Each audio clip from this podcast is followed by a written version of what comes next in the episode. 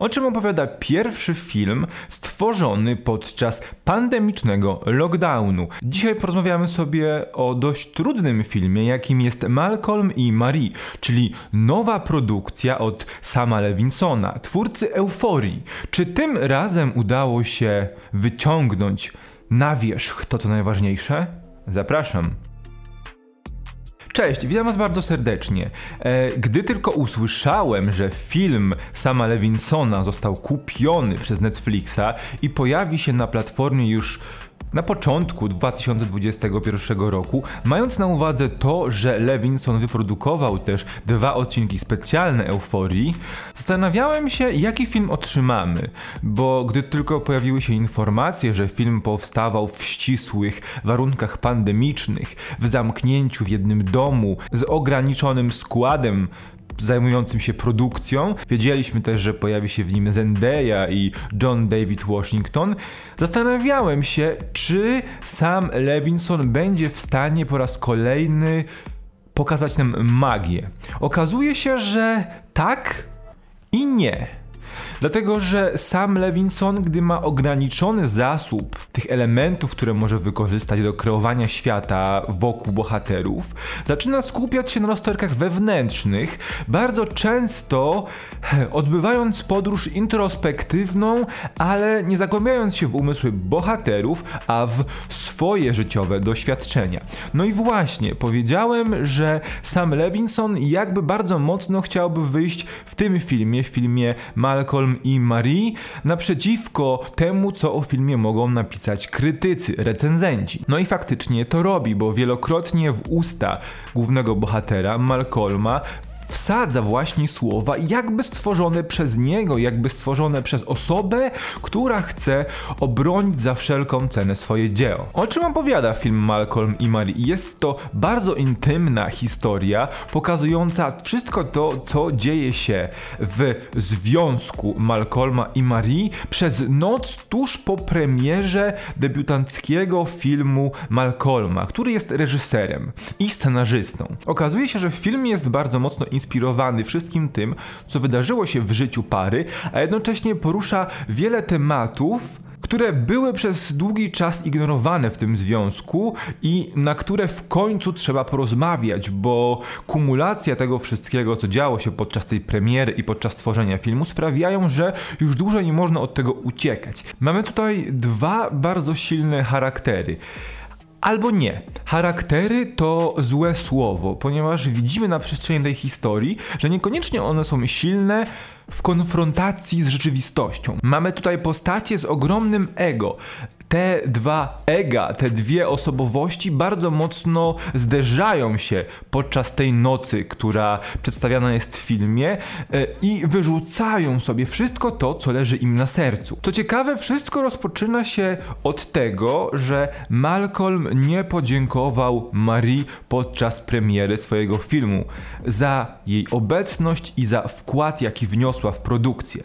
I Problemy tylko eskalują, bo oczywiście, jak już wspomniałem, charaktery są potężne i próbują się nawzajem zwalczać i co chwilę ta, te rozmowy rozwijają się, y, mają kolejną gałąź, która dotyczy ich związku, tego jak się poznali, jak się wzajemnie cały czas wykorzystywali, jak polegali na sobie, jak byli od siebie zależni, jak nie chcieli być od siebie zależni, jak potrzebowali siebie, żeby się kochać i tak dalej, i tak dalej. Są wszystkie wszystko bardzo ciężkie tematy, które fantastycznie przedstawiane są przez aktorów, bo bałem się tego, że John David Washington może nie dotrzymać kroku Zendei. Zendaya pokazała ostatnio, że jest fenomenalną aktorką.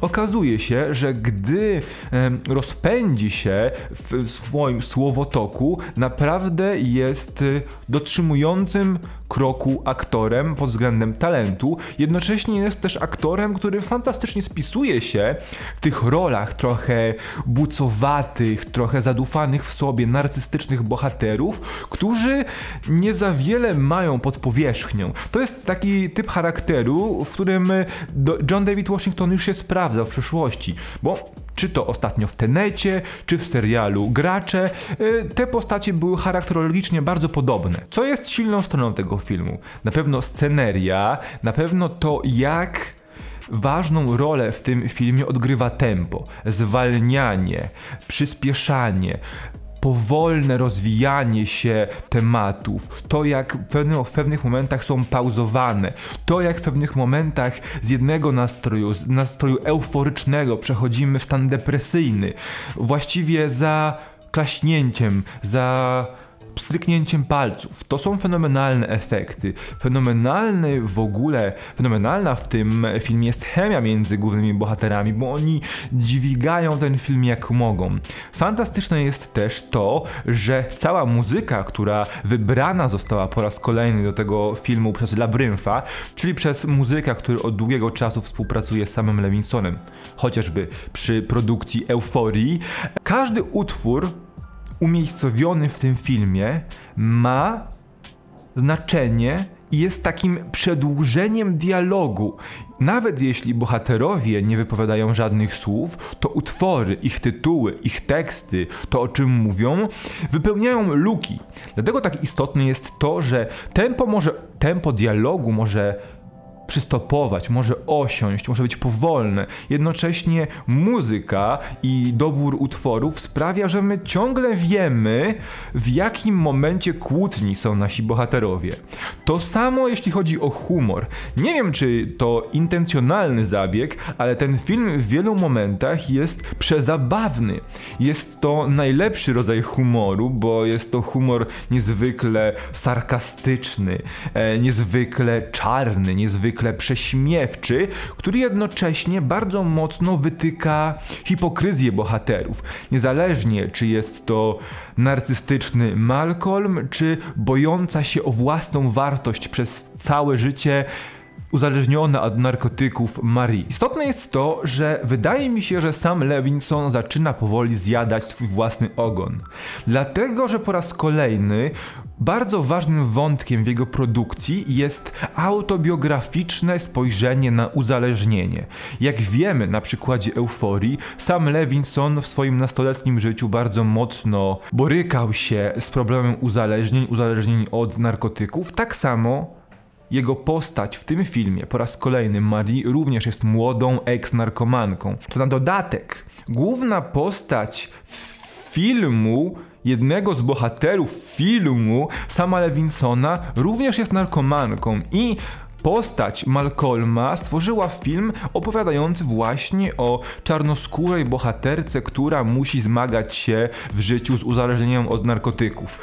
I Oczywiście e, to ma przełożenie na rozmowę naszej e, dwójki, to ma też przełożenie na biografię sama Lewinsona, ale wracamy tutaj do tego, co powiedziałem na początku. Wydaje mi się, że w wielu momentach Levinson próbuje wyprzedzić krytykę, mówiąc, że halo, halo, ja zdaję sobie świetnie sprawę, że po raz kolejny wykorzystuje te elementy, ale to tak ma być, bo to ma sens w całości tej historii i podkreśla autentyczność, a autentyczność jest też bardzo istotna w kontekście rozmów naszych bohaterów i tego, jak mm, postrzegają oni swoją pracę przy filmie, o którym mowa w filmie. To potrafi bardzo mocno zdezorientować. Czego jestem świadomy i musimy bardzo mocno uważać na to, żeby nie popaść w zdziwienie na pewnych etapach tego filmu. Co jest znakomite, chyba jeszcze bardziej znakomite od tych mm, tego humoru, który pojawia się w filmie i tego jak reagują na siebie aktorzy, to są punchline i comebacki. To jest trochę jak dobry stand-up. Coś, co pojawia się w stand-upie na początku, jest puentą całości i wraca na końcu, podsumowując cały całe dzieło. I tutaj jest bardzo podobnie, ale nie w kontekście całego filmu, tylko w kontekście poszczególnych sekcji tematycznych, które nasi bohaterowie poruszają. To jest coś, co uderza bardzo mocno, bo jeśli jakiś temat nie pojawi się przez 5 minut, to widz w natłoku tego wszystkiego, co dzieje się na ekranie, tych rozmów, zapomina o tym. A wówczas temat wraca ze zdwojoną siłą i wydaje mi się, że ta część scenariusza i tego jak został napisany to jest najlepsza część tego filmu. Recenzenci bardzo mocno podkreślają właśnie to, że ten film broni się przede wszystkim aktorstwem. Jest to trochę taki przykład spektaklu zamkniętego w film. Po raz kolejny o tym mówię przy okazji produkcji sama Lewinsona, bo wspominałem o tym właśnie omawiając dwa odcinki specjalne Euforii